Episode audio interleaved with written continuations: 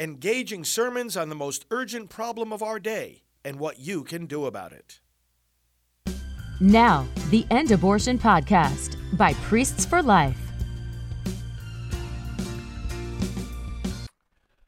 A reading from the Acts of the Apostles. Paul left Athens and went to Corinth.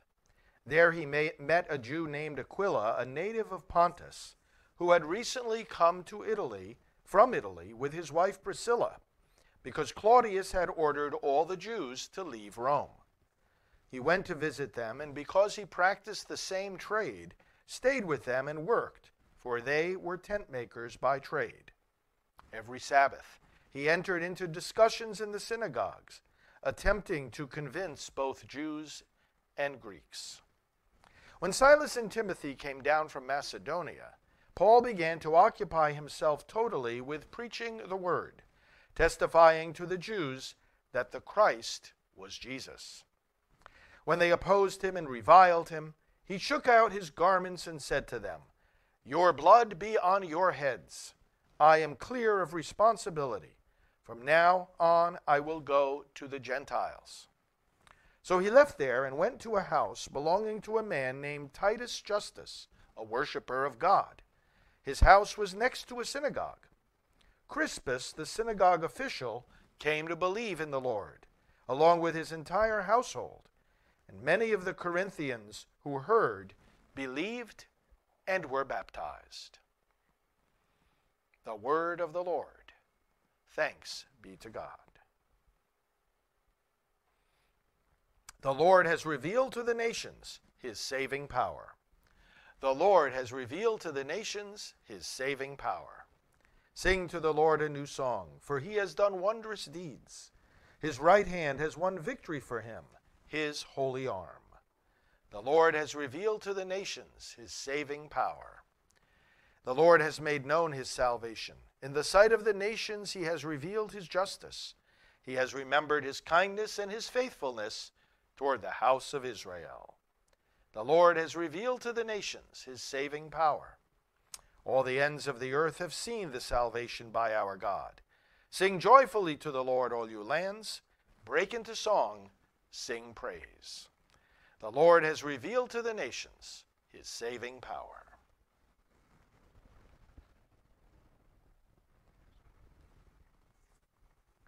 The Lord be with you. A reading from the Holy Gospel according to John. Glory to you, O Lord. Jesus said to his disciples, A little while, and you will no longer see me. And again a little while later, and you will see me. So some of his disciples said to one another, What does this mean? That he is saying to us, A little while, and you will not see me. And again a little while, and you will see me. And because I am going to the Father. So they said, What is this little while of which he speaks? We do not know what he means. Jesus knew that they wanted to ask him, so he said to them, Are you discussing with one another what I said? A little while and you will not see me, and again a little while and you will see me? Amen, amen, I say to you.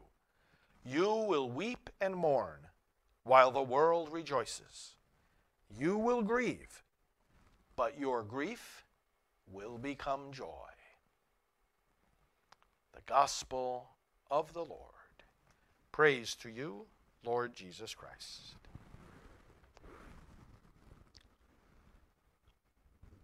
That little while, from when he was taken away under arrest in the garden to three nights later, when he appeared to them in that room, risen from the dead. Thursday night, to Sunday night. A little while. He came back to them. He reversed the despair and turned it into joy. He reminded them that this was what had to happen.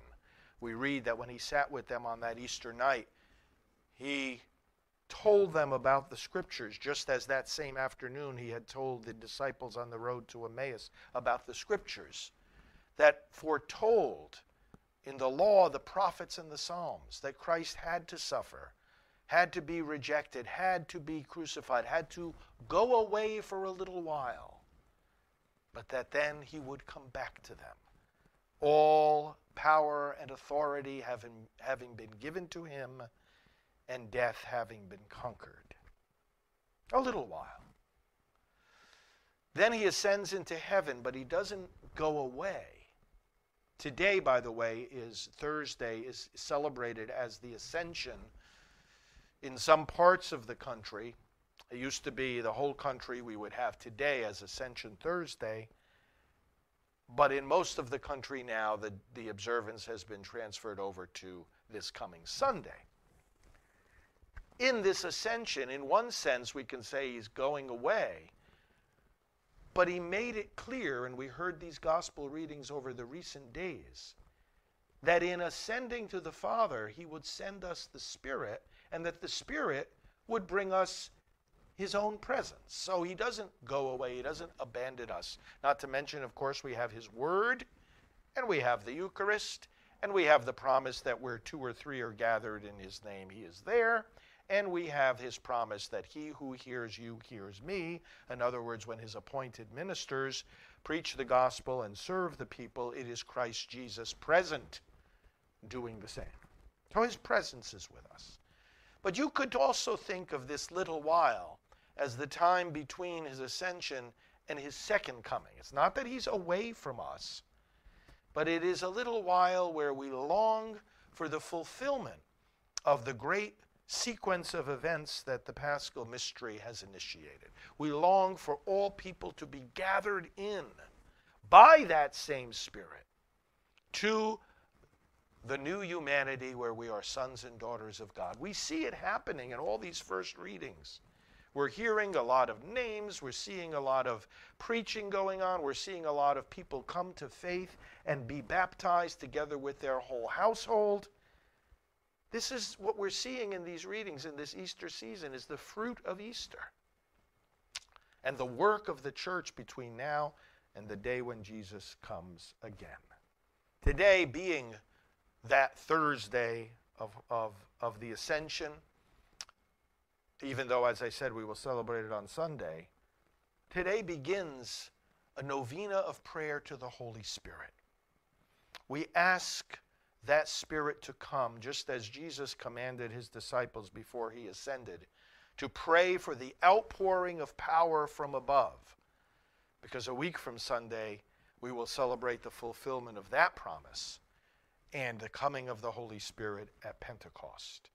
I therefore want to encourage you to go to prayercampaign.org, our prayer website, we have special prayers to the Holy Spirit in this booklet called In the Power of His Spirit, invoking the Holy Spirit to end abortion. But here in this prayer booklet, so many prayers to the Holy Spirit, asking Him to come, asking Him to fill us as the people of life with joy, with salvation, and with the eagerness to spread the gospel that we see indeed Paul and the others carrying out as we read these first uh, readings from the Acts of the Apostles. Let me conclude here with this prayer to the Holy Spirit, the giver of life, that he may continue to fulfill in us that paschal mystery. And for a little while, while we grieve, remind us that our grief will become joy. We grieve not just at the sorrowful things that happen in our lives. Every life has joys and sorrows. There's a deeper grieving here grieving at the dominion of death, grieving over the limited power that Satan still has. Grieving that we do not yet see God face to face. Scripture talks about the longing that we should have to see the face of God. Our longing for God should be so intense that it causes us grief. And of course, grieving over the sins and evils in the world, grieving at those who do not know God, grieving over evils like abortion, the daily killing of the innocent. Blessed are those who mourn, Jesus said in the Beatitudes, they will be comforted. Another way of saying what he says in this passage you will weep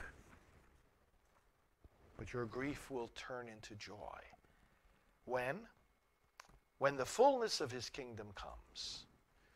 When abortion is ended, when all people come to the Lord, when good and evil are separated, when the triumph of all that is true and just occurs, when the weeds are no longer growing with the wheat, when sin is overcome in our lives and in the world, then our grief, our daily mourning over the sins of the world, will indeed turn into joy.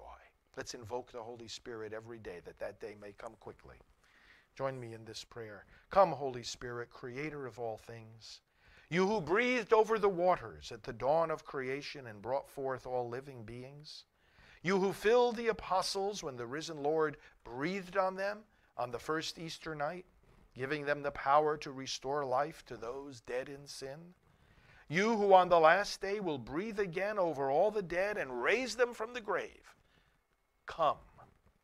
Come and breathe on our world again, immersed as it is in the culture of death. Come, O Lord and giver of life, defeat the works of death in our midst, that abortion may no longer stain our land. We worship you, O Holy Spirit, and we rejoice in you. We know that no matter how strong the forces of death, we can still find in you the endless source of life. Renew that life in each of us and make us worthy apostles of the culture of life in our day. Amen.